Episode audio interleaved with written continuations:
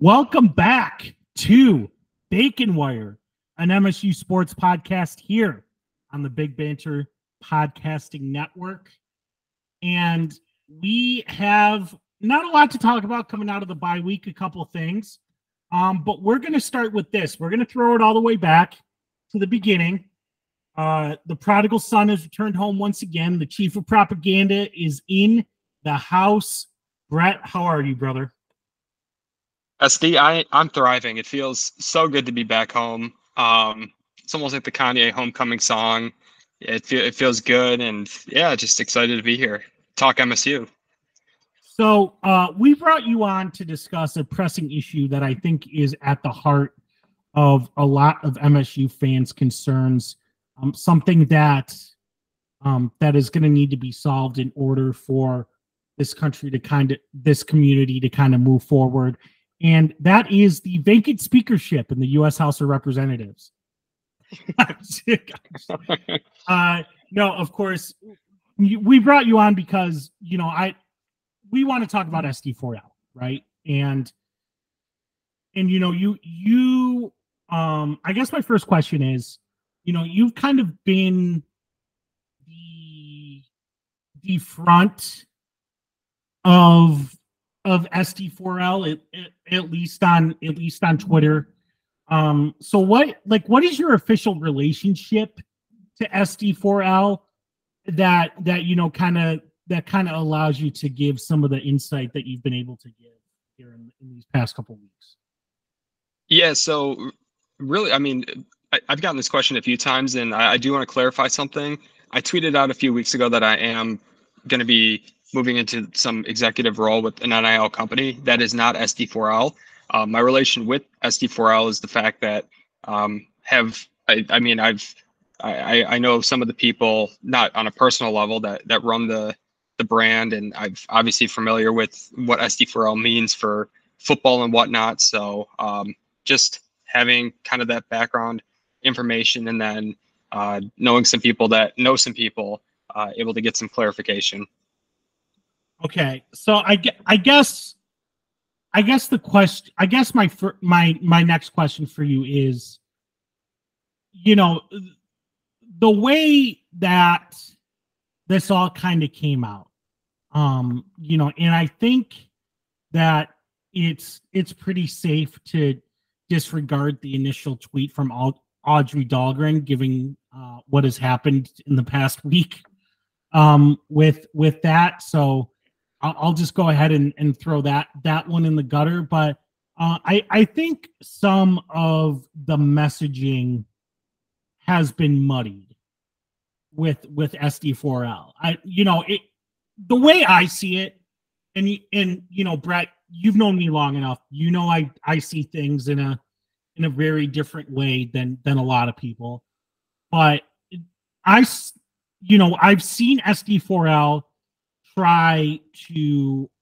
Um, I I've basically been watching SD4L try to start up as as this collective for for two years, right? Um, it started with when Inside the Locker Room rebranded, uh, when they were on Woodward, and you know we kind of saw this shift. There was rumors that they were gonna, you know, kind of transform this into a collective, and by the time they got every the infrastructure up and running into this collective, uh, MSU fired their coach, and shit went sideways. So, it, am I accurate on that? Like, how long has this kind of been germinating like this collective has been germinating within within kind of the the donor base of, of Michigan State.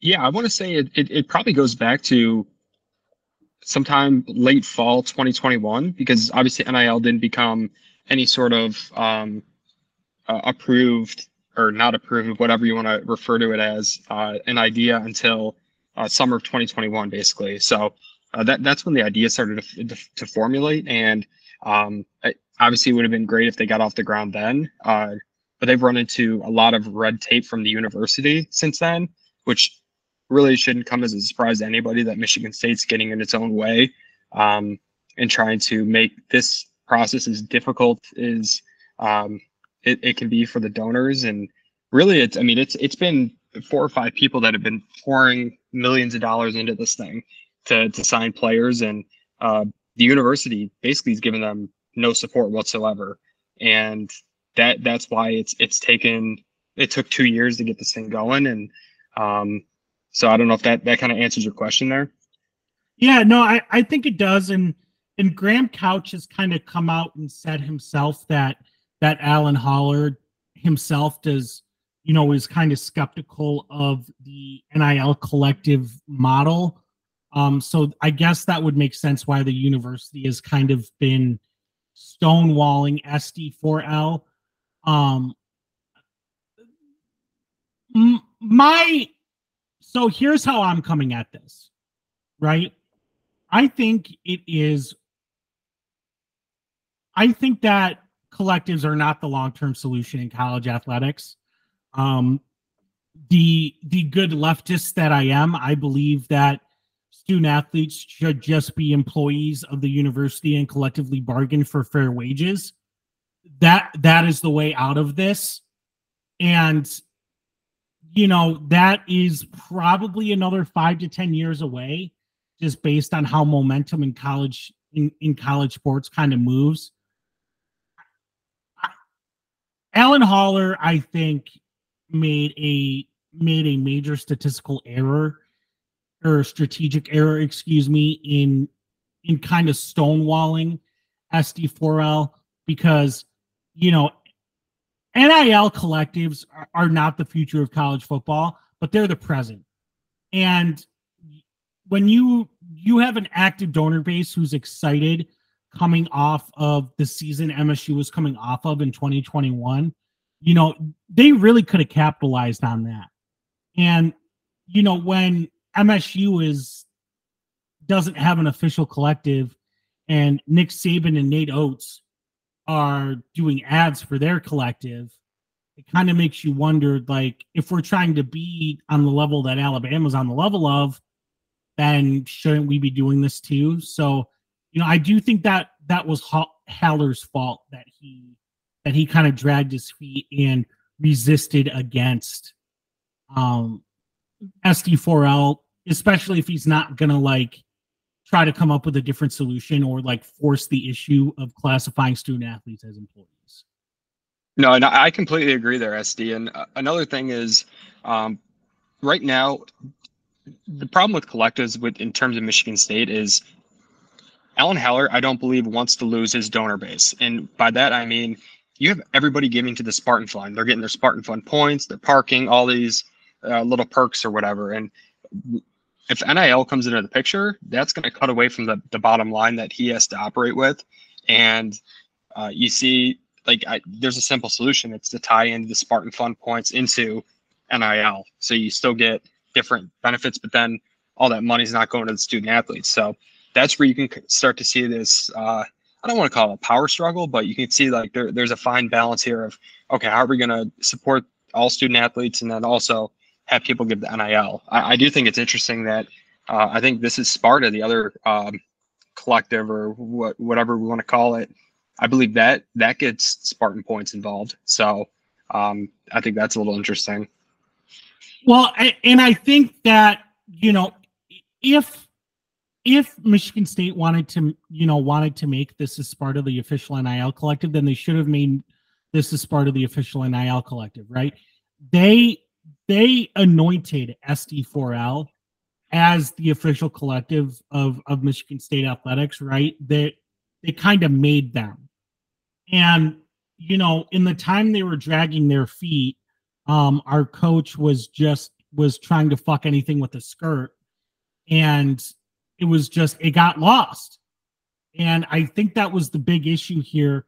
Um, you know, the, the way SD4L kind of handled the the cancellation of contracts, I think, um, I think is what is what rubs me the wrong way the most. It, do you have any insight at all about what was the process behind that and why and why they were canceled so abruptly while while players were on their way to a game?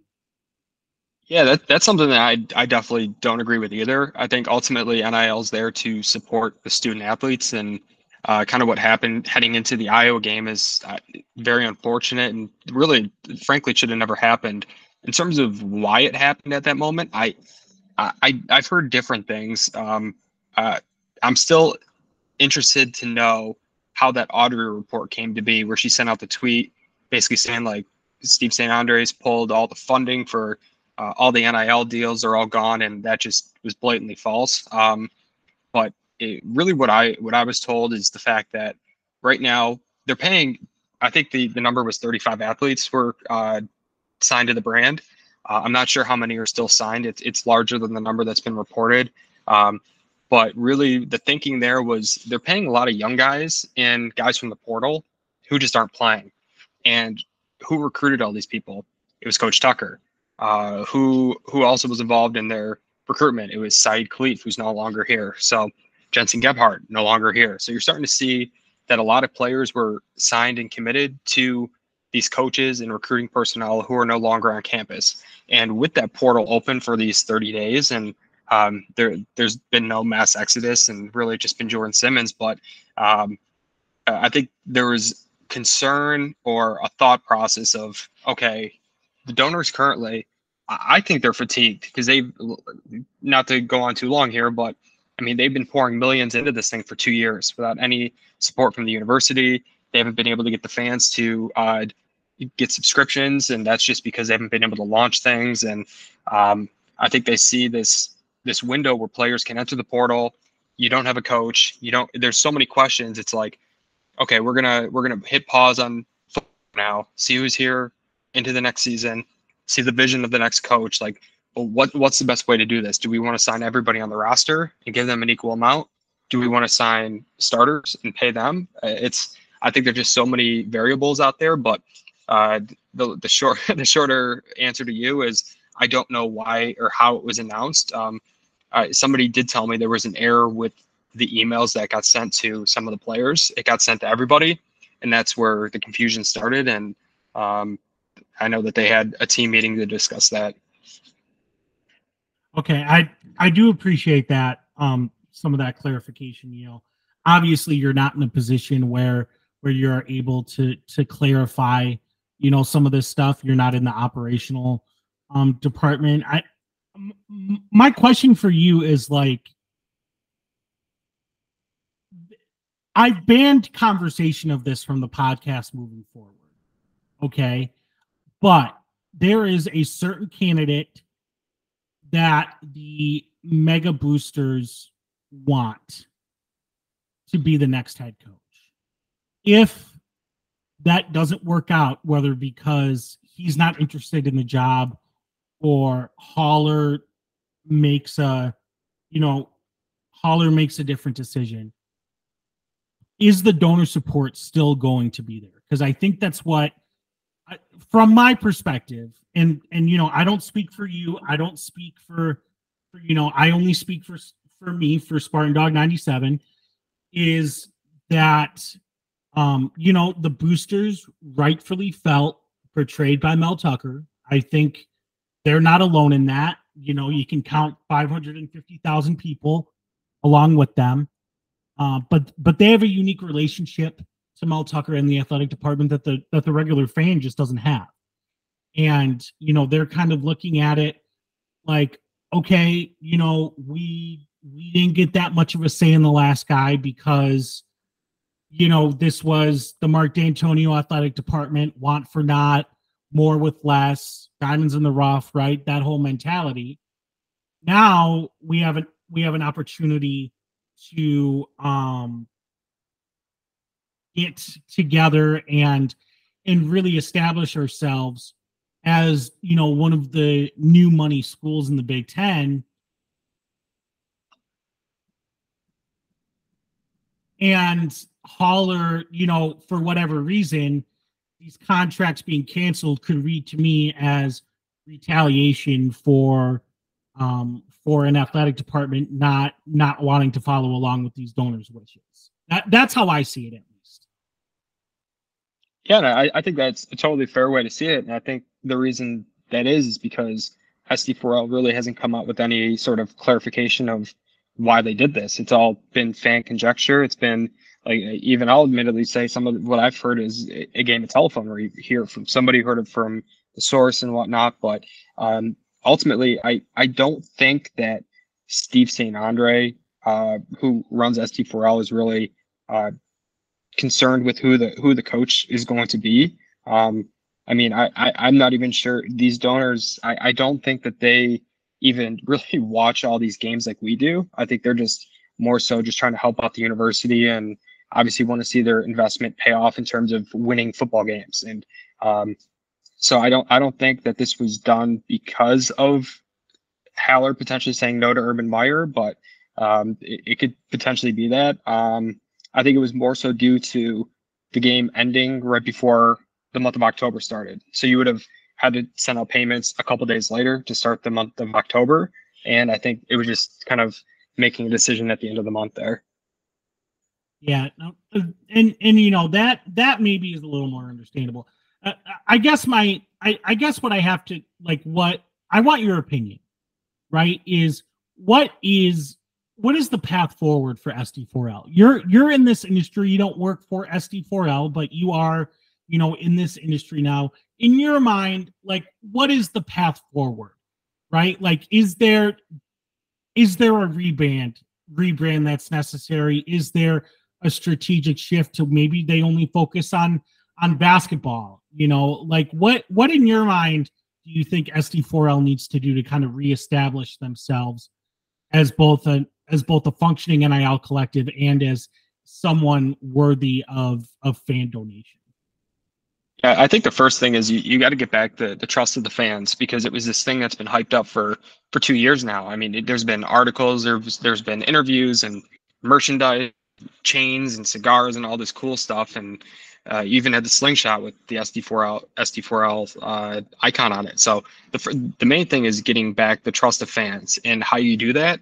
I think you need to just be transparent with what happened and what your plans are moving forward. Like, hey, are like like you mentioned, are we going to uh, solely focus on basketball, or are we going to uh, include football? Are we trying to do the non-revenue sports? And uh, I think the second thing is the fact that MSU needs to have a singular vision for NIL. I I think you need to determine you, you got to just have one collective here, and whether that's this is Sparta or it's SD4L, it, this, someone's just got to lay the hammer down and say this is what we're going with, and that's what fans need to go and support because uh, I mean th- there's been too much drama at the university, which surprises no one, especially us.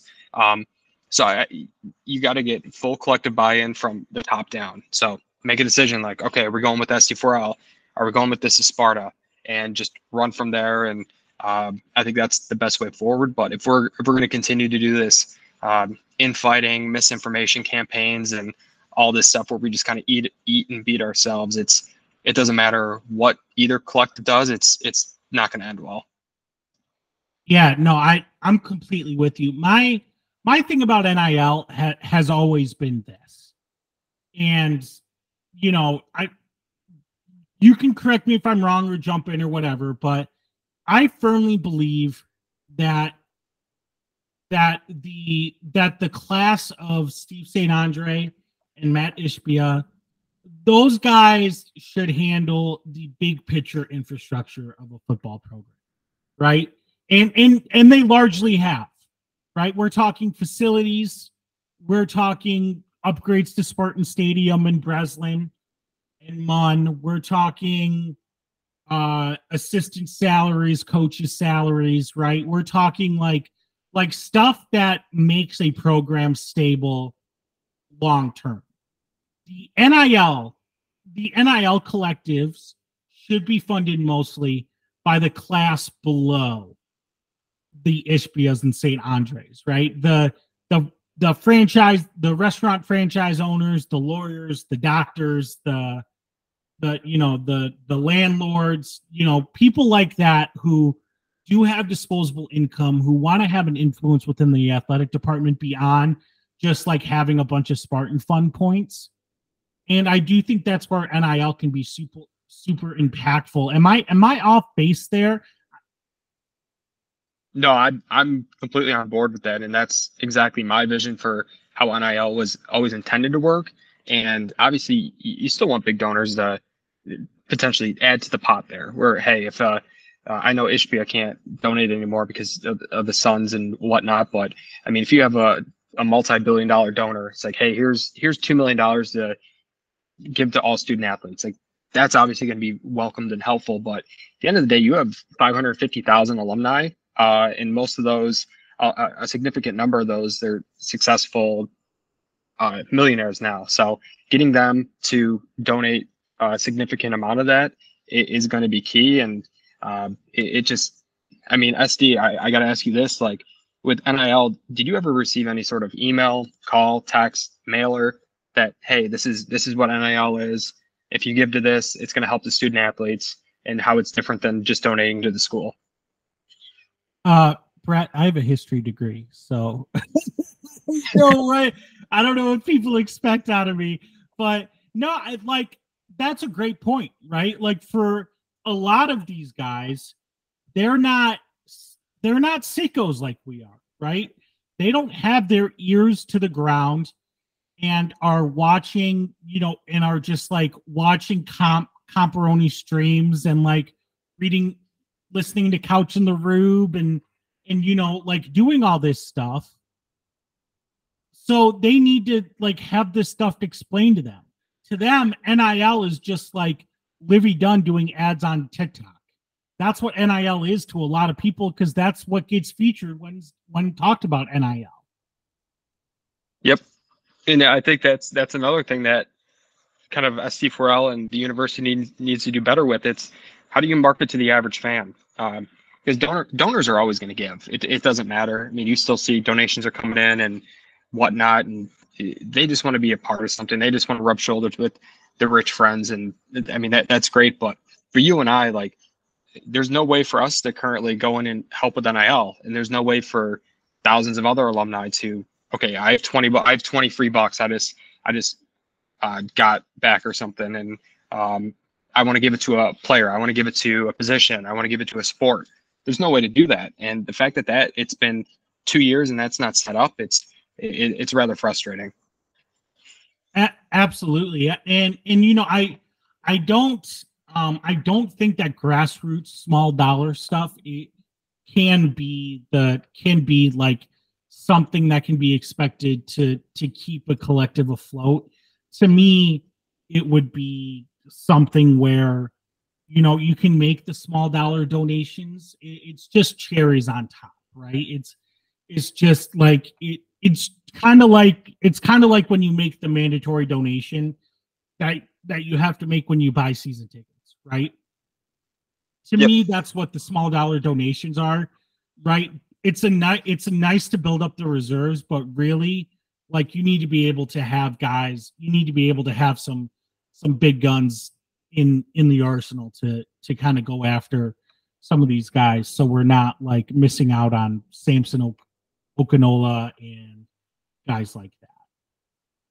Yeah, I, I no, I completely agree with that. It's um, I yeah, it just I think it's very important to just get obviously the grassroots it, it'll be more difficult but like you mentioned big money donors you got to get them bought in right a- absolutely so uh you know let's if if you want we can talk about Rutgers a little bit kind of shift the conversation to this week um otherwise we'll let you go yeah we could talk Rutgers but i have one more question about kind of nil it's what sure. what is expected of the fans? I think that that's another thing that needs to be kind of asked and answered by these SD4L in the university. It's like, okay, we're, we're going to put out this this collective of sorts. I know that they're not going to call it that.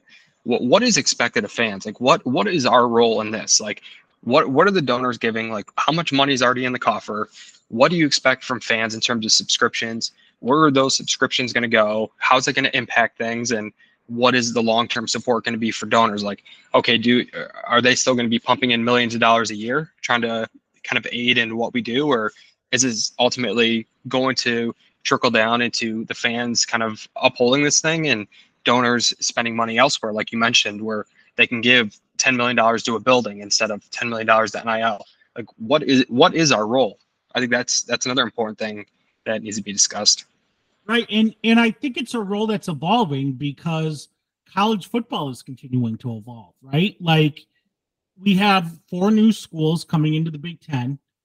Uh, travel costs for for the athletic department is going to skyrocket, but we also have this massive this massive contract, you know, that is that is going to that is going to increase our our our ability to do the things we want to do by by by at least a magnitude. So I think there needs to be a legitimate um, conversation in the public forum.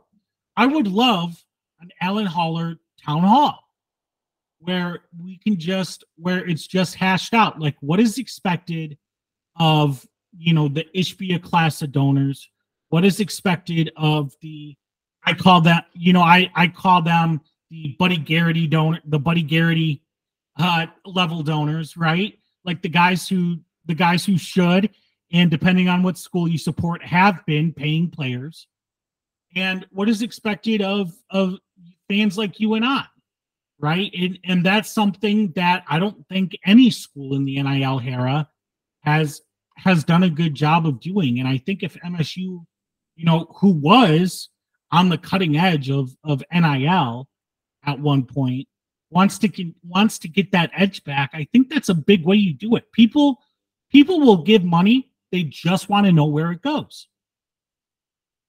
Exactly, and that's that's where the leadership from MSU needs to step in because uh, right now there, there's a giant void in that department. It's who when Coach Dantonio came back to kind of take the reins here and be a stabilizing force. Listen, that's great, but until like you mentioned, there's a town hall or something just I don't I, I'm trying not to be I mean, crass or whatever, but until somebody just drops their nuts on the table and says, this is the way things are going to be done, this is how we're going to do it, and this is how we're going to get there, we're just going to be a rudderless ship just sinking into the deep water with Coach Tucker.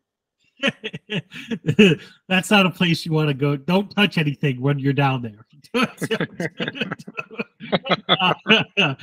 um, no, I I agree hundred percent. It's yeah, it's it's a tough situation right? Like I I think I don't think the way it was initially reported kind of helped um perception and I and, and you know I'm just I'm I want to see I want to see the school partner with a partner with a different collective. That that's my personal opinion. Whether it's just like SD4L goes away and Steve St. Andre just goes, Hey, I have this new collective, you know, like whatever um, or they partner with This is Sparta officially, or some other collective that pops up. I I just want to see the school like put put their weight behind an NIL collective because ultimately, like NILs are not the future, right? But they can be a big boon to an athletic department as a whole, right? You start paying football players, football succeeds you know, MSU is always going to take care of its is always going to take care of its hoopers. So you don't have to worry about basketball. But you know, it starts succeeding, and you know, Robyn Fralick has has the women's basketball team humming. They they'll see benefits from from an official MSU collective. You know, Coach Nightingale, he's going to see benefits from a from a uh, from a rising NIL collective. Uh, the men's and women's soccer team could see benefits from an NIL collective right now. If if there was one, if there was a functioning one that had enough support to say, like, hey, you know, here's this soccer team that's doing really fucking well. Um, you know, I I just don't think I just don't think that the athletic department really thought this through and and, and that's a shame. Um, because outside of of this, outside of the NIL collective, um, I truly think Haller's done an amazing job. Yeah, he. I mean, he's nailed his his coaching hires for sure. I mean, even volleyball with Leah Johnson. Um, that, I mean, they're they're packed. They, they sold out the Breslin for a, a, um, for a match versus Nebraska last weekend, and obviously you look at both soccer teams, both ranked. Uh, the men's team uh, doing incredibly well. Um, and then obviously you look at some of these other sports and things are going very well. And like you said, it's once these programs start winning, that's when people want to give money. It's it's really tough to launch this SD4L when the coach just got fired for jerking it on the phone and you're two and three and all this. Like there's, it just was never gonna work. I don't think. And um, yeah, but I, I agree with you. I think that we just need to decide on one collective. And one thing I, I, I do want to clear up is I know there was some talk after this all picked, after this all happened leading into the Iowa game that this is Sparta picked up a bunch of different contracts and whatnot. And that that's that's just not true. I, I don't know. I'm sure this is Sparta helped out a little bit, but they they didn't go and pick up all these contracts. That just that didn't happen. I don't know where that that started from, but I, I did want to clear that up as well. So it's not like th- this other collective has millions of dollars they can just pour into recruiting or current athletes. Right. So I, I do appreciate clearing that up because I think this is Sparta is kind of getting um this is Sparta is kind of like you know the is kind of like being pointed to as the as the successful older sibling, you know, in in this situation. Like, why can't you be more like this is Sparta? They went to medical school. You know what I mean? yeah. so and they do um, great work. They they do do great work, but I mean, I just looking at it from kind of a third party standpoint here. It's uh, right now both do good things, and but the fact that SD4L has the the billion dollars backing them that makes it more reputable in my opinion because like you said i mean you you need the huge coffers to really get this thing going exactly so you know i brett i appreciate you um coming coming on to talk about this stuff you know i like I said, you know, you've kind of been the public face of this and and I, I do appreciate you kind of coming on and, and talking through some of this stuff with me. Um, because again, and this is another major failure of the athletic department, it is it's hard to understand. Yeah, because there nobody's come out and said anything. It's this happened. We got this kind of half-ass statement, and nothing came from the athletic department. Uh, our AD's been absent. Uh, do we do, do we even need to talk about the board of trustees and kind of where our trust is with them? I mean, they've got a million other issues that are going. No, on. I I think uh, Couch said this on Couch in the Room. They are like one angering decision away from people legitimately like committing January sixth to get Whitmer to like reform how this how these board members are appointed. Yeah, that that's a whole. And I listen. I I think no matter what happens in the next couple months, whether we get uh, the coach who will not be named or not, I, I definitely think that moving forward, the board of trustees for it's like a prominent university, it it just cannot be set up for an election. It just it doesn't make any sense. It it's too messy.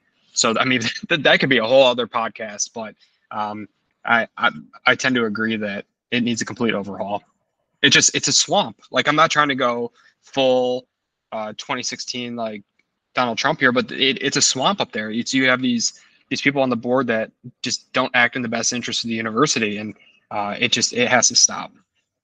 Right, and and you know the the best the best example I can point to of that is like my grandma. She would vote for she would vote straight ticket Republican or any open bo- U of M Board of Regents seat because someone had to rein in the hippies. Like that was her reasoning. so, um, you know, let's let's shift focus here. But you know, the NIL collective stuff I think is something that's that's going to be a big talking point here as MSU kind of kind of nears the end of this coaching sh- search and establishes a new identity. Um, let's focus on the present, however painful that may be. Uh, we're going to Piscataway to face Rutgers. Uh, good old fashioned nooner, something something you don't get much of anymore. And you know, I I think that this game, although there are more games to go, this game is going to be the difference between bowl eligibility and three and nine. I agree. Because you know, Rutgers it is much improved. Um, you know, we have a conversation coming up with with the What's Choppin Pod um about kind of going in more in depth, but you know, I think this is year year four Greg Schiano. Um, he's been able to keep his hands off his penis. So great job by him. And he's really he's really figured the defense out. Um they're they're a solid team. And if we're able to go in to Piscataway and, and come out victorious, you know, that doesn't mean we're going to be victorious a week from from Saturday. Um, but it does mean that those games against the other fringe bowl teams we have in between these kind of these kind of slaughterhouse matchups we have, those become a little more obtainable. You know, if you go into Piscataway and you lose, which you very well could, you're looking you're looking at Indiana being your only remaining winnable game because it's at home. Yeah, I, I, I don't disagree, and I think I, I I'm I'm with you. It's the fact that this has a vibe to it where if you can go in and steal a, a W here, uh, it's going to give you momentum moving into. Listen, we we we all understand the three daunting giants left on the schedule. I mean, the fact that we we have to play four national championship contending teams is pretty remarkable. Um, but I mean, there's still four very winnable games on the schedule, and it, it starts this week at at Rutgers, and and you have obviously Minnesota, which is a train wreck. Nebraska, I mean, I don't even know what's going on there, and then obviously Indiana, which has kind of been a house of horrors. But um, it all starts with this. Like, it, I'm going to give Harlan Barnett a little bit of credit here. I know he keeps mentioning how we're close. We're close. And listen, the fact is, we were close to really being contending in that Maryland game, and we should have won the Iowa game. I mean, there, there's a legit argument that we should be four and one right now. We're not. We're two and three. But if you can, if you can give a performance there and just not turn the football over, like that, that's really what it's going to come down to. Like whoever's at quarterback, just stop throwing awful interceptions, stop throwing the ball away constantly, and just run the offense. No, I I'm with you, and and that's what that's what's so frustrating, right? It's not that this is this team has the talent level of a three and nine team. It's that these coaches are coaching their way into this team being a three and nine team. And you know, you would think that with them, you know, kind of being forced to re-enter the job market, that they would be a little more inclined to make decisions that would both one help them become a more uh, winnable team as that that would in turn make them a little more employable. Um, you remember that coaching is just a boys club and and they probably already have jobs lined up no matter what happens and, and you know I don't want to say that they might be checked out, but you know, some of them might, some of them probably already have a foot in the door. So that's that's kind of what's happening. And and as much as I trust these players to be able to play well and be able to win games, and maybe even games they shouldn't win, I do not trust the staff to be able to put them in a position to where they are able to where they're able to succeed. Yeah, and I don't really have a counterpoint to that just because I, I agree with you. I mean, the staff's judgment and whether it be playing different players, running different plays, and whatever it may be, it's the judgment's been off from really day one. I mean, they've I mean they've made some good choices, but mostly poor in terms of w- what they do out there. And they, they finally have a defense that's starting to play semi well. And then you have, listen, I'll I, I'm sure he's a nice kid, but I've never understood how they went with Noah Kim at quarterback. Like even the, the Central Michigan and Richmond game, like it was all it was a mirage. I mean, those are two of the worst teams in in college football, and, and Kim did what any quarterback probably would have done is complete passes and uh, whatnot. But I mean, hopefully they make a change this week. If they don't, I'm I just won't I won't be tuning in. I just I, I can't watch it anymore. I physically I physically can't. I and and you know like that's that that's at the heart of the issue right is that these guys said all summer that the you know that we're it's an open quarterback competition open quarterback competition you know this team isn't this team isn't 5 and 0 with Payton Thorne, but you know you you drive out a two year starter whatever that means right? And you you roll with the guy because he is supposed to be a game manager. You know what you get. He's not going to turn the ball over. I would say he's probably one of three. Um, in, in that criteria, we know what we're going to get, and it is going to be happy feet and interceptions. So yep. that that's just that's the that's the sad part of it. And and you know, again, this is not about Noah Kim the person. This is about Noah Kim the player. And there's a reason why he looked so good against Central Michigan and Richmond, and has not looked as good against Power Five competition. And again, I said this last week. No, no kid, especially a kid who has worked so hard to to get a scholarship to play college football, is gonna like Ryan Gosling and remember the Titans himself and go, I'm not good enough. I need to be on the bench. Right. They're not going to. So it's up to the staff, and and Sheehan's really hammered this point. Like, there's got to be an adult in the room. Someone's got to go. Okay, this kid, we made a mistake. We got to be able. We got. We got to do it. And it looked like they were going to do it, and then they doubled down, and it, and it cost them. It cost them a winnable game, and it's probably going to cost them bowl eligibility. Yeah, it, it, it's impossible. And listen, like all this stuff to talk about the quarterback, like you mentioned, it's it's not about Noah Kim personally. It's the fact that this staff is so incompetent that they ran him out there for three straight games, and he what is it? it has been one touchdown in three games and like six or seven interceptions. It, it's and I mean they have shirts that say "ball security is job security," and they they've had those for years. And even going back to last year, I mean Payton Thorne couldn't take care of the ball. They didn't get Noah Kim and Katin Houser reps. And listen, I, I can make the argument that if you would have given those two guys reps last year, you would have had a better idea of which guy is going to be able to come into a game, comp- compete against Power Five competition, and look like they played football before. And now you're seeing it with Noah Kim, where I mean, he came in last year and played against uh, twos and threes for Ohio State and all these other schools. And listen, he throws the ball deep, someone catches it, it's a touchdown. But when you have to go against their starters and you're getting drilled in the face, it's a completely different ball game, and he's just not built to do that. And it's not nothing against him. It's but it, another thing that that's on the staff. Like, how do you not figure this out last year? You had ample opportunity. We're getting blown out in every game. Throw in a different quarterback, see what happens. Like it just it's lazy. It's ridiculous. It's almost like that Frank Ocean song where um, his mom's like ranting about smoking weed, like it's gonna make you lazy, stupid, con- not concerned, all this stuff. And that's how I feel about the offensive staff.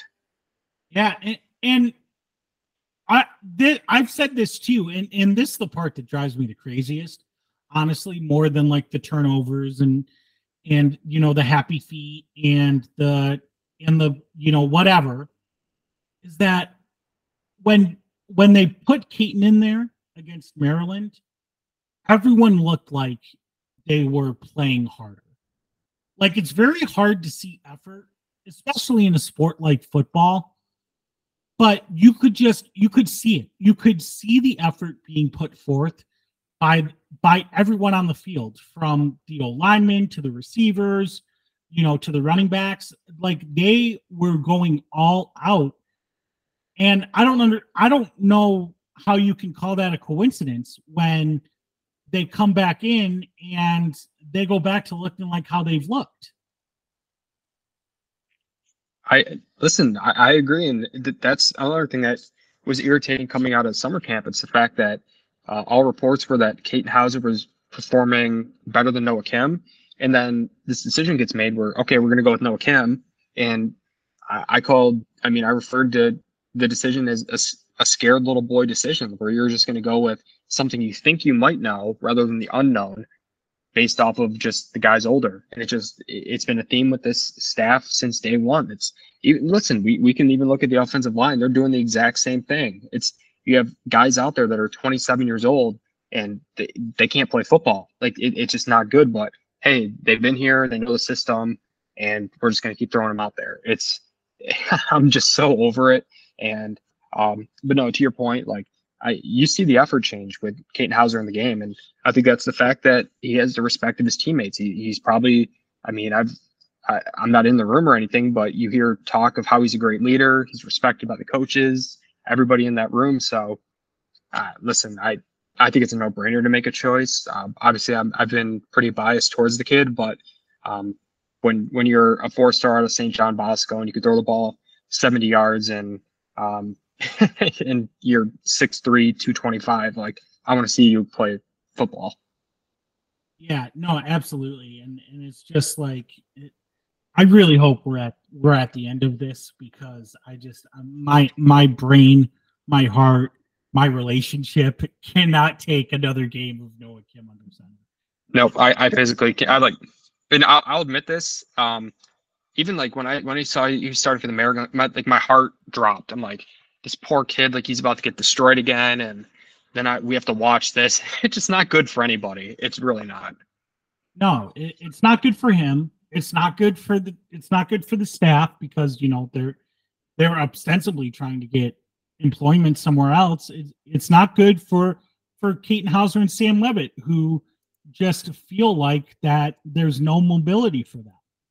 You know, they you know the the the word out of camp was Houser's been Houser's been crushing it in the live game scenarios, and Kim has Kim has a slight edge in practice. And the fact that they went with a guy who was getting crushed in the situations that most resemble live games just goes to show that the best thing Mel Tucker ever did was make that phone call. Like one of the best things, uh, the the list of things that Mel Tucker has done in a positive way for this university is number one, listening to Will Peagler and getting Kenneth Walker out of the portal, and it's two, make that late night phone call to Brenda Tracy. yeah, and it, listen, I think we I, am a I'm a, a like glasses full type person, and the fact that this whole thing happened at the beginning of the year and it didn't happen in like let's say March, it, it's truly just like the one thing that's going to get us to the end of the season. It's okay. Can we can we see Katin Houser play quarterback and we get a new staff in here as soon as the season ends? Right. Absolutely. Uh, you know, I just to close on this. Um, I Brett, I really appreciate you, man. Um, I appreciate you coming on, chopping it up with me, answering some some some tough questions um, that I had about about this about this SD4L thing. Um, you know, I appreciate your insight, and you know, it's it's great to have it's great it's it's been great to have you back on the pod. Um, I appreciate you taking time out of your schedule to to come chop it up with that with with me.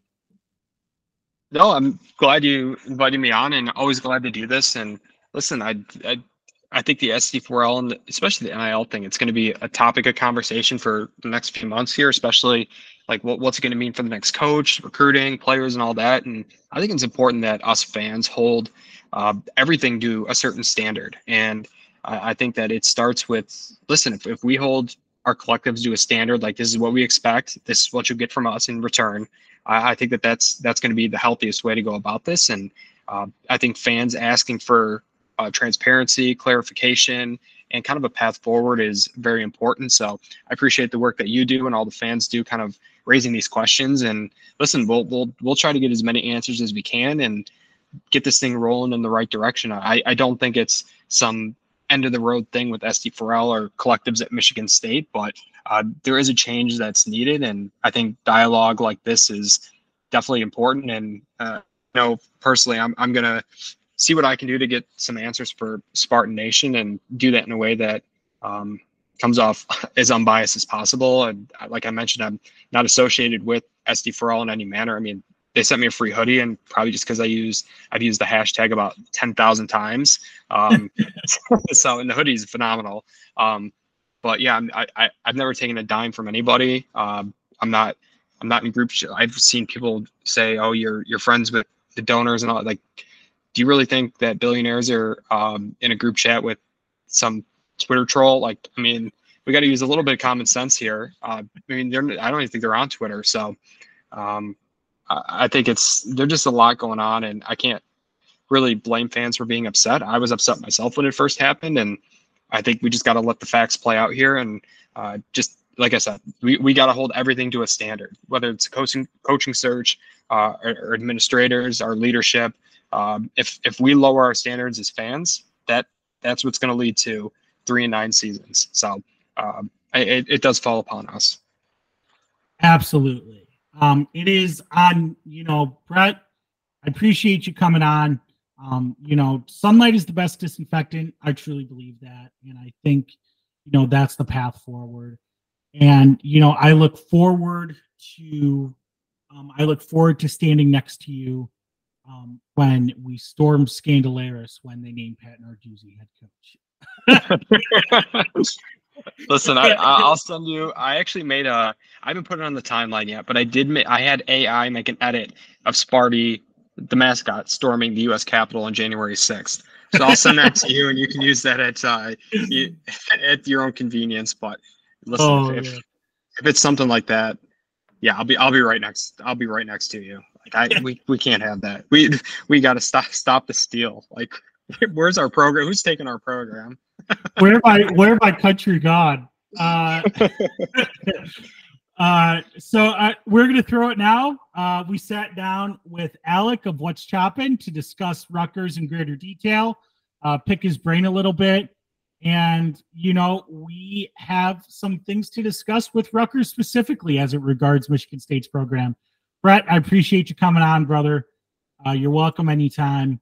Until next week, go green. Go white. All right. Big Ten play is back. That means another big banter crossover. Uh, I'm Spartan Dog 97 of the Bacon Warrior podcast. We cover MSU football and basketball. And we have on Alec Crouthamel to discuss Rutgers. Alec, welcome. Alec, thank you for uh, joining me. Yeah, thank you for having me. Should be a good game this weekend. Yeah, so I want to do this off the top. I want to do this first and foremost.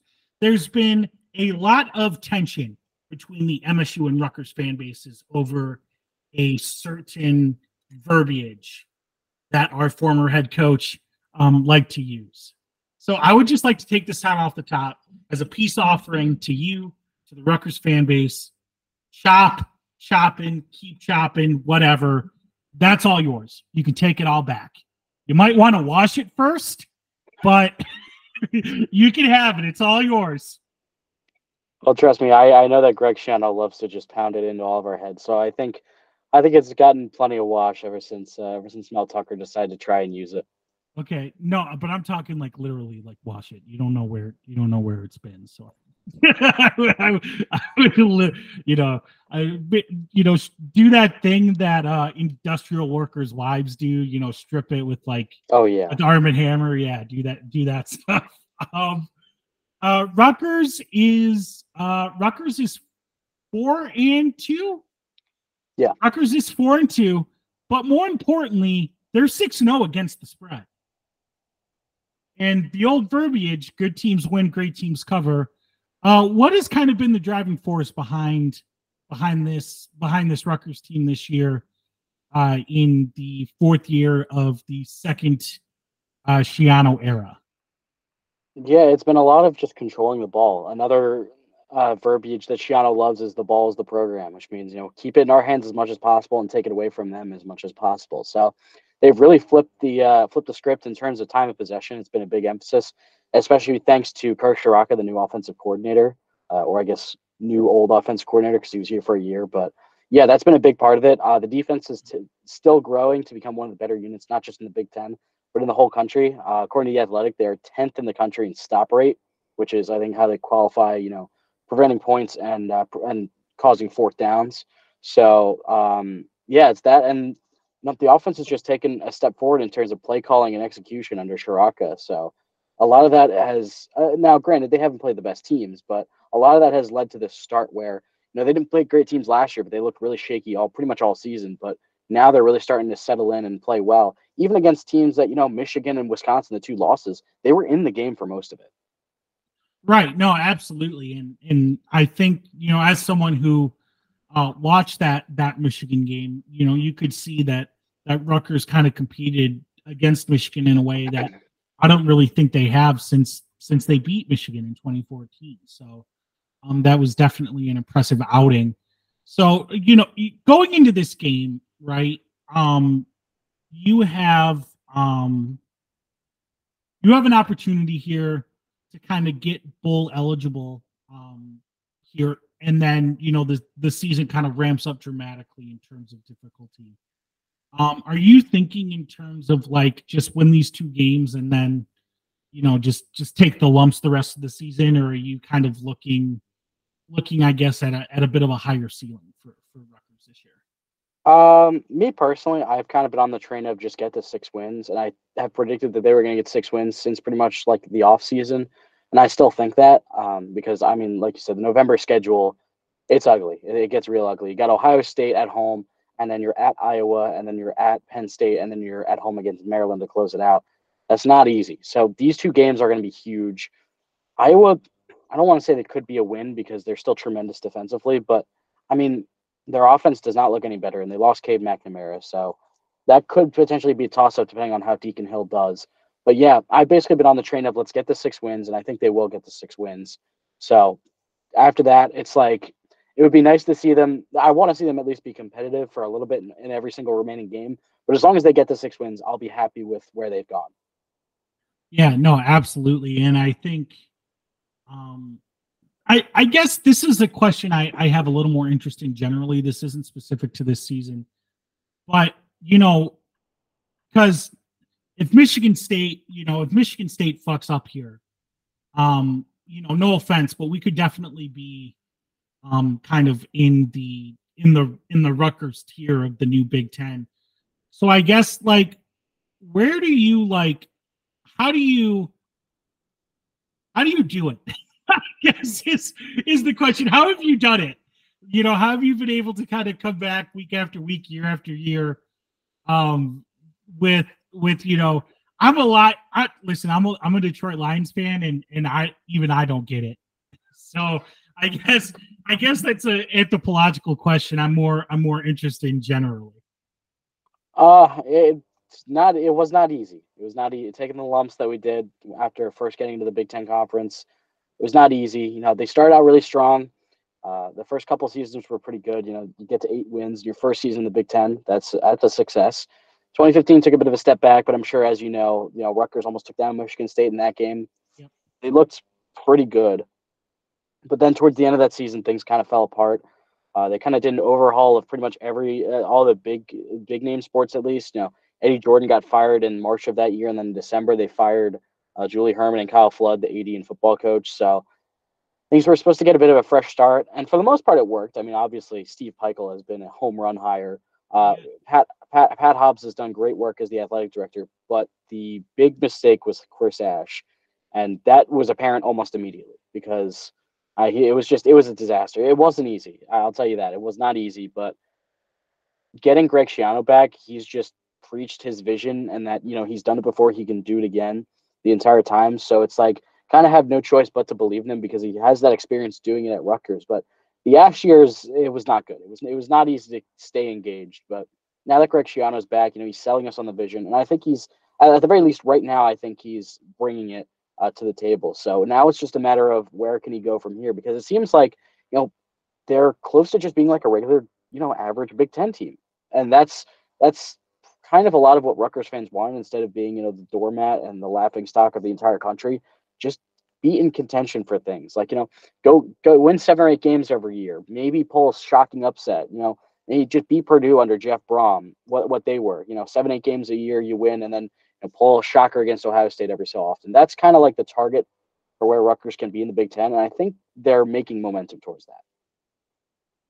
Gotcha. And and you know, I I guess like you know the the the Big East football conference, you know, I think is along with the Pac-12, I think was just one of the most unfortunate victims of of realignment. And and you know, like I guess like in this Big Ten era, who does Rutgers kind of perceive as a rival, right? Because you don't have like the you don't have the rival the rivalries from the Big East didn't carry over, obviously. So like, who are you? Who who's like Rutgers' chief rival? Honestly, it, it kind of depends who you ask. If you ask those guys up in Chicago in the conference offices, they'll say Maryland. They're really trying to make it a thing. We only have one protected rival in, in the new scheduling, and it's Maryland.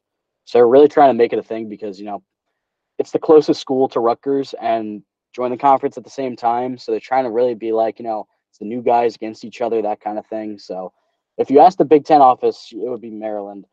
If you ask students, it's Penn State, although I don't necessarily agree um, because Penn State, A, beats us all the time, B, doesn't even think about us in football. So that's kind of out the window. It's really been tough. It feels like, I don't know, at least in football, it feels like Michigan State's kind of been a rivalry, but mostly that just came from the fact that Mel Tucker decided to, you know, use the same phrase Schiano had started using in 2005.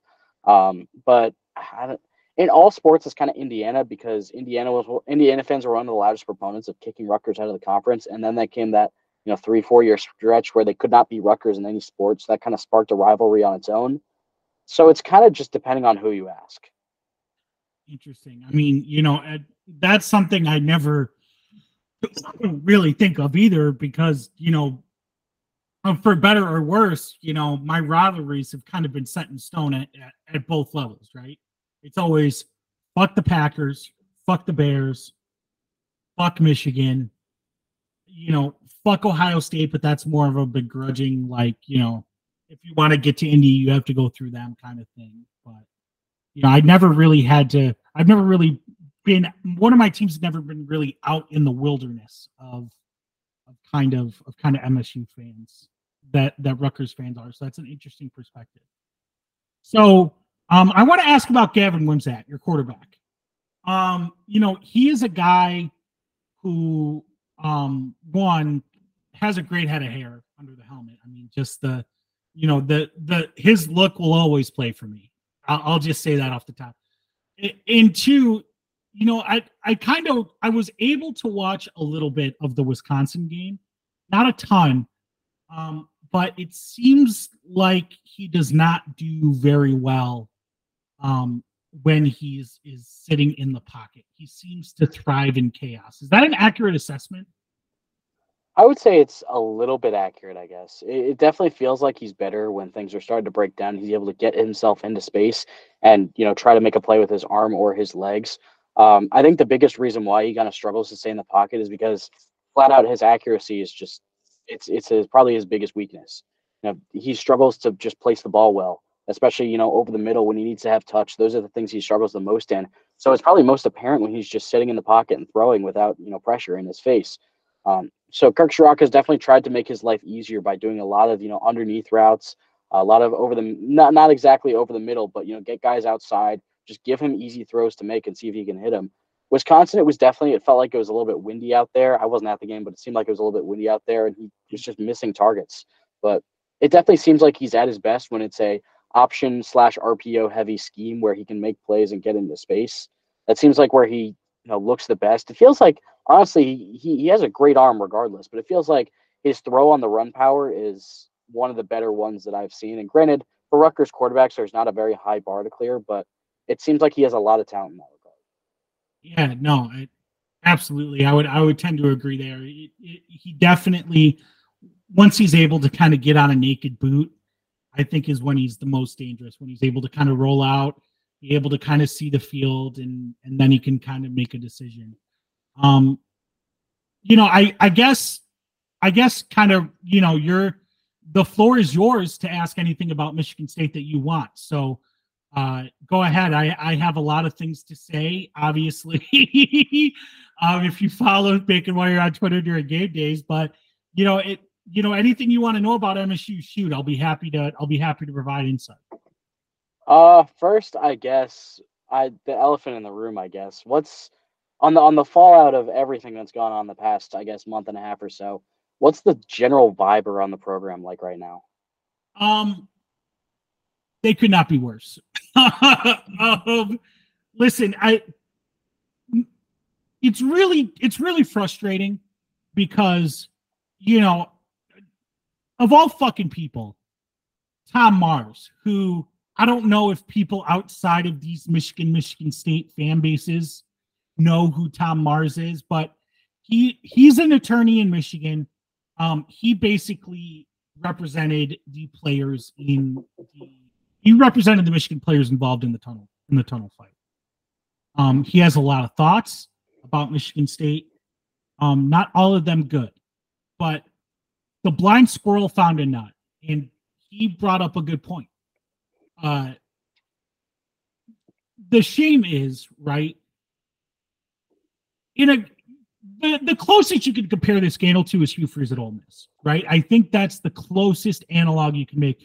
This is worse than what Hugh Freeze did. I will I'll say that. Um, just optically and both like morally, it, it's worse.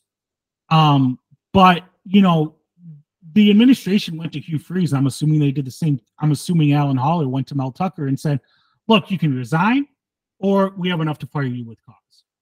And resigning saved Hugh Freeze's career. He was able to rehab his image at Liberty, and now he's back in a Power Five job. It, it's pretty clear that Mel Tucker is intent on never coaching again, just based on the approach he's taking and how and the way he's choosing to fight this this firing. And and it's it's causing a lot of it's causing a lot of drama around the program. And and it's really unfortunate because the kids don't deserve it. Yeah exactly. That that's that's on in my view that's the biggest losers of this whole thing are you know the players themselves because i mean they didn't ask for this to happen to them they didn't they didn't want this to happen at all so it yeah it really does i mean i really do feel for them so they've moved on from Tucker. Now they have Harlon Bennett as the interim coach. How do you think he's done so far since he's taken over? Um, if I had to grade him, I'd probably give him a D. And it, and here's why. You look, they were never going to beat Washington. Even if the even if the whole thing didn't come out and Mel Tucker was still head coach and there was stability in the program, that Washington game was going to go the way the Washington game went. They're a buzzsaw. You know, I'm the voter for the for the for the big banter ballot. I've had Washington at number one in the country for most of the season. I think that I think if they beat Oregon, I think a lot of people will will kind of see the vision with me. Okay. I, I'm not the only one that has them in the top three. That's good to know. Yeah, no, I think they're one of they. I, you know, I I've seen a lot of people compare them to 2019 LSU. Um, I think their defense is a little weaker than 2019 LSU's team. I think that might I think that might end up biting them here. You know, if it's not this week, it's gonna be it's gonna be it down the road. But no, that that offense is unbelievable. Um, but you know, it they've just they made per- bad personnel decisions to start the season, and they have doubled down on the doubled and tripled down on those personnel decisions and that's doing more harm than good at this point.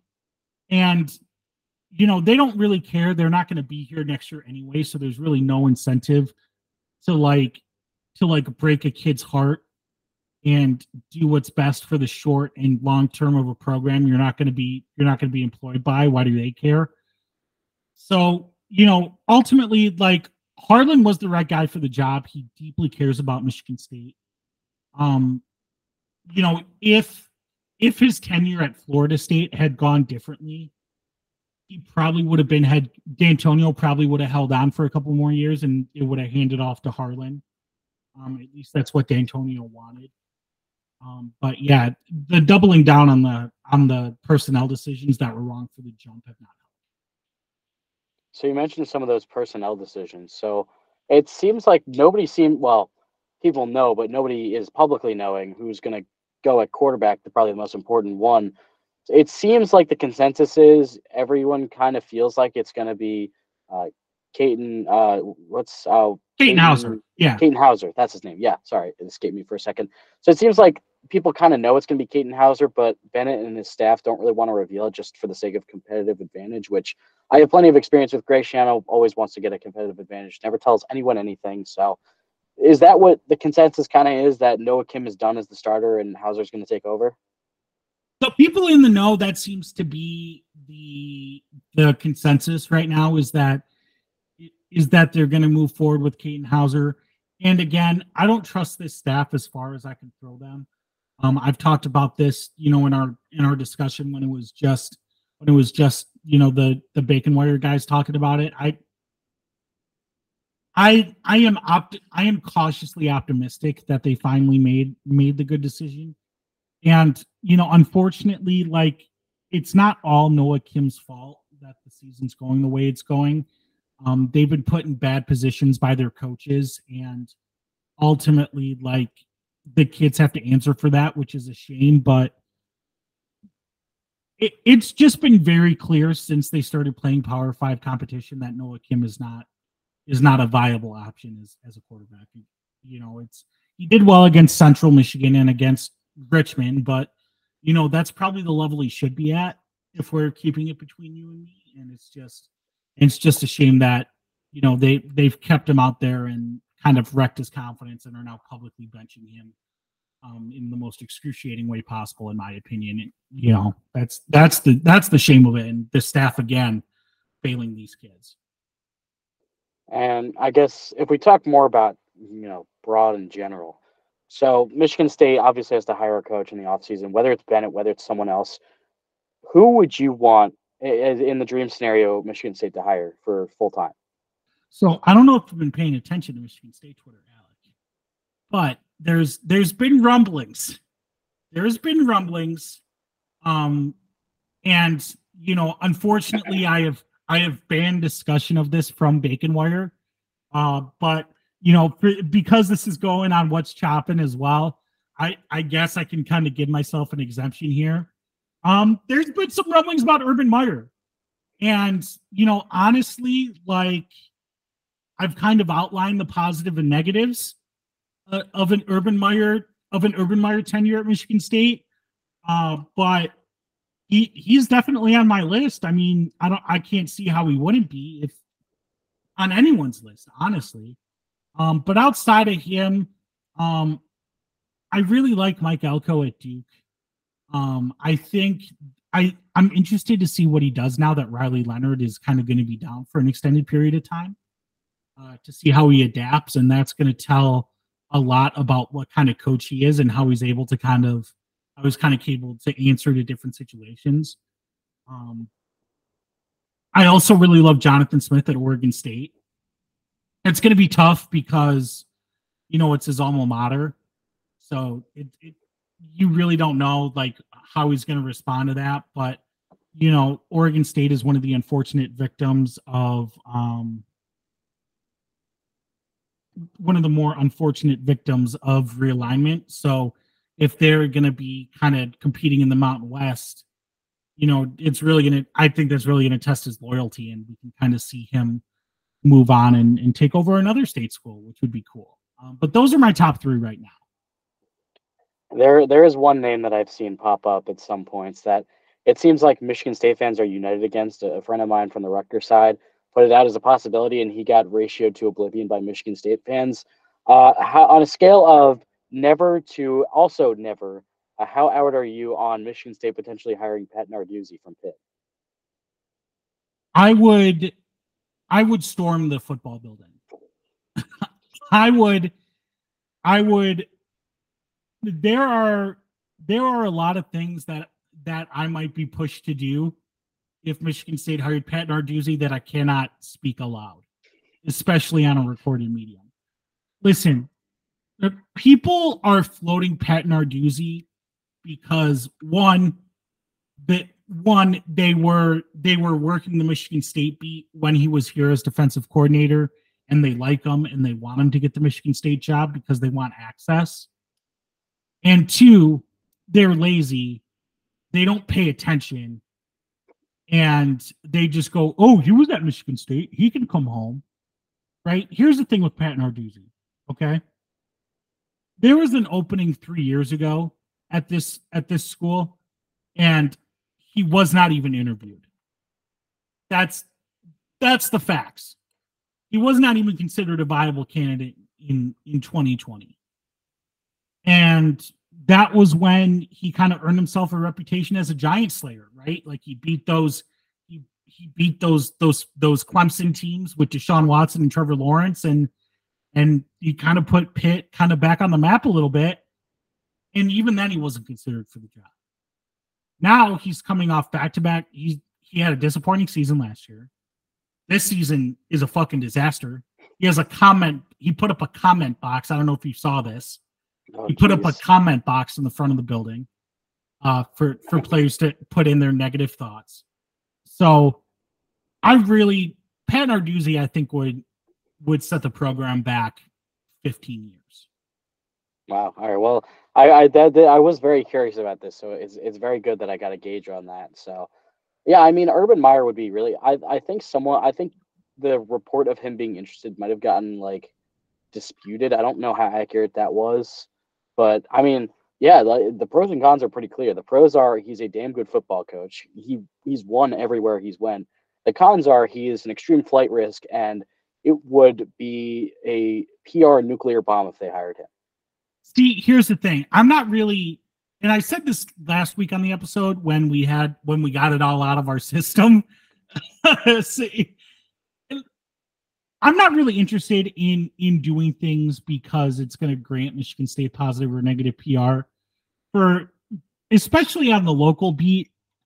Um, you know, a lot of people in the Big Ten don't really understand what this is like because they don't have the other they don't have another in-state program to kind of to kind of look at um but the the michigan the the perception of michigan state i think is not going to change if we hire a choir boy and it's it, it's really not going to get any worse if we hire urban meyer so you know i just want to see a decision made because this person is the right man for the job and can get MSU, you know, to where it wants to be, and not that like he's going to be a good, upstanding man because that was part of the perception that that that uh, that got Mel Tucker hired, and look how that turned out. So, you know, at least you know what you're getting with Urban, and at least you know, depending on who you ask, Shelley is also down to clown. So that that's that's my thing with with Urban. You know,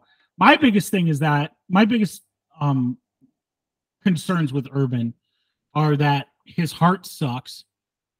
He has one of the worst, you know, he basically has he basically has a ticking time bomb in his chest. And this is going to be one of his more one of his most extensive rebuilds, probably his most extensive rebuild since Utah. You know, it's not something he, he's had to do in a while.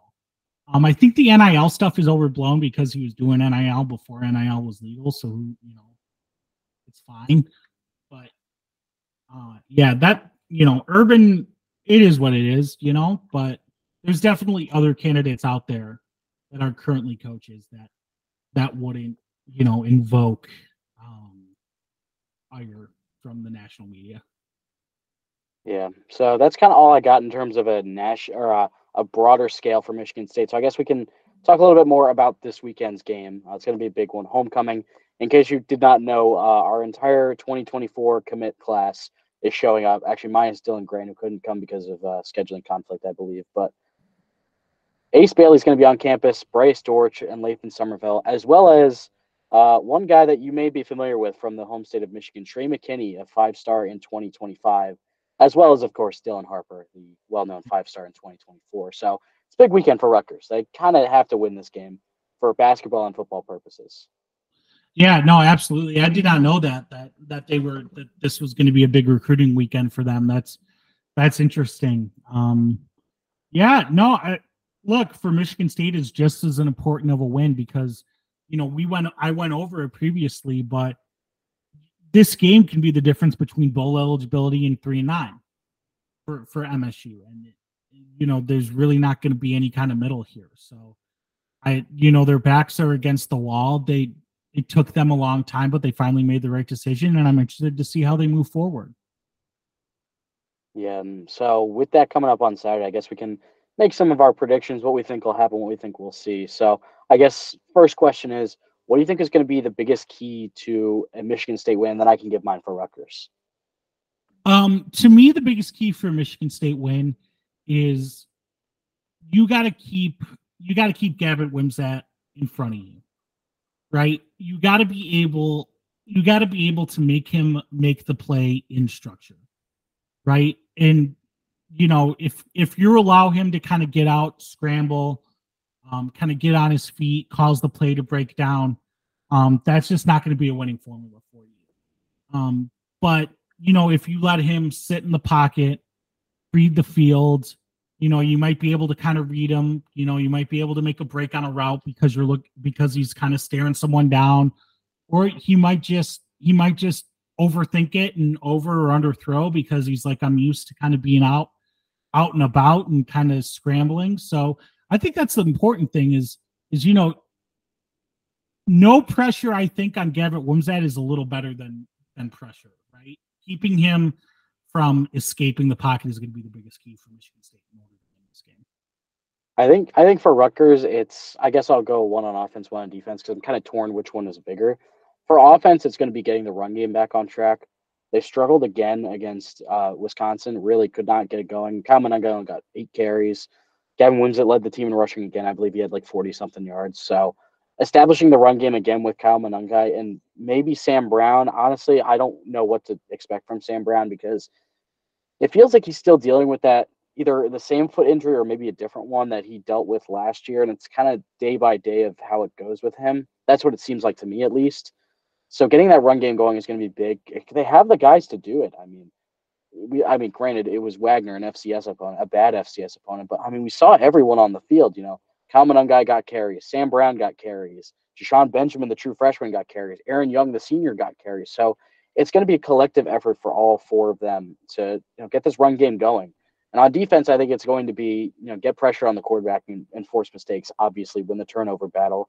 It's pretty self-explanatory. You know, if you win the turnover battle, get short fields for your offense, you win the game. And like I said, Greg Schiano loves preaching the ball is the program. So I think those are my two biggest keys for a Rutgers win, in my in my opinion, at least. Yeah, no, I and you know I would tend to agree with you. You know, depending on who starts on Saturday, um, like I said, I don't trust this staff, so you could very well get Noah Kim out there on Saturday, and he's been turnover prone against Power Five competition. So um, definitely, definitely, the turnover battle is going to be important. Um, I guess my final my final thought here um, is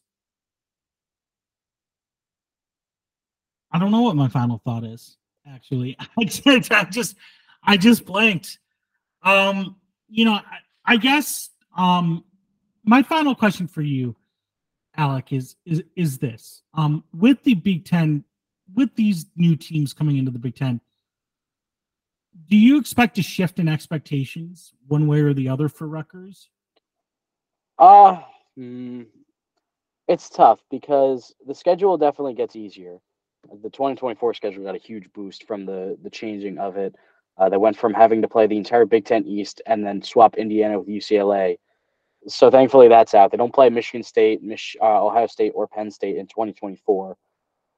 It's tough to it's tough to gauge where the expectations will be because they're bringing in four really good programs. Like we're seeing this year, you know, USC, Oregon, and Washington are all top 10 teams, and UCLA is kind of creeping on the edge of that, you know, top 25 status. So it's tough to say. I think expectations will rise as just a being a, you know, getting to that seven or eight wins every year as like the goal because they don't have a guaranteed three losses on their schedule every year. Now they'll still play really good teams, but it's not like you know years past where it's set in stone. All right, you got to go against Ohio State, you got to go against Michigan, you got to go against Penn State. All right, that's three losses already on the schedule. Now we got nine games to work with that could go either way. So it's it's tough to gauge where the expectations will be, but I think it's going to be continue to grow as a program and you know just be a good you know above a, an average to good Big Ten team year in year out. I think that's the expectation in general. No, absolutely. You know, I think um, MSU also lucked out with their 2024 schedule.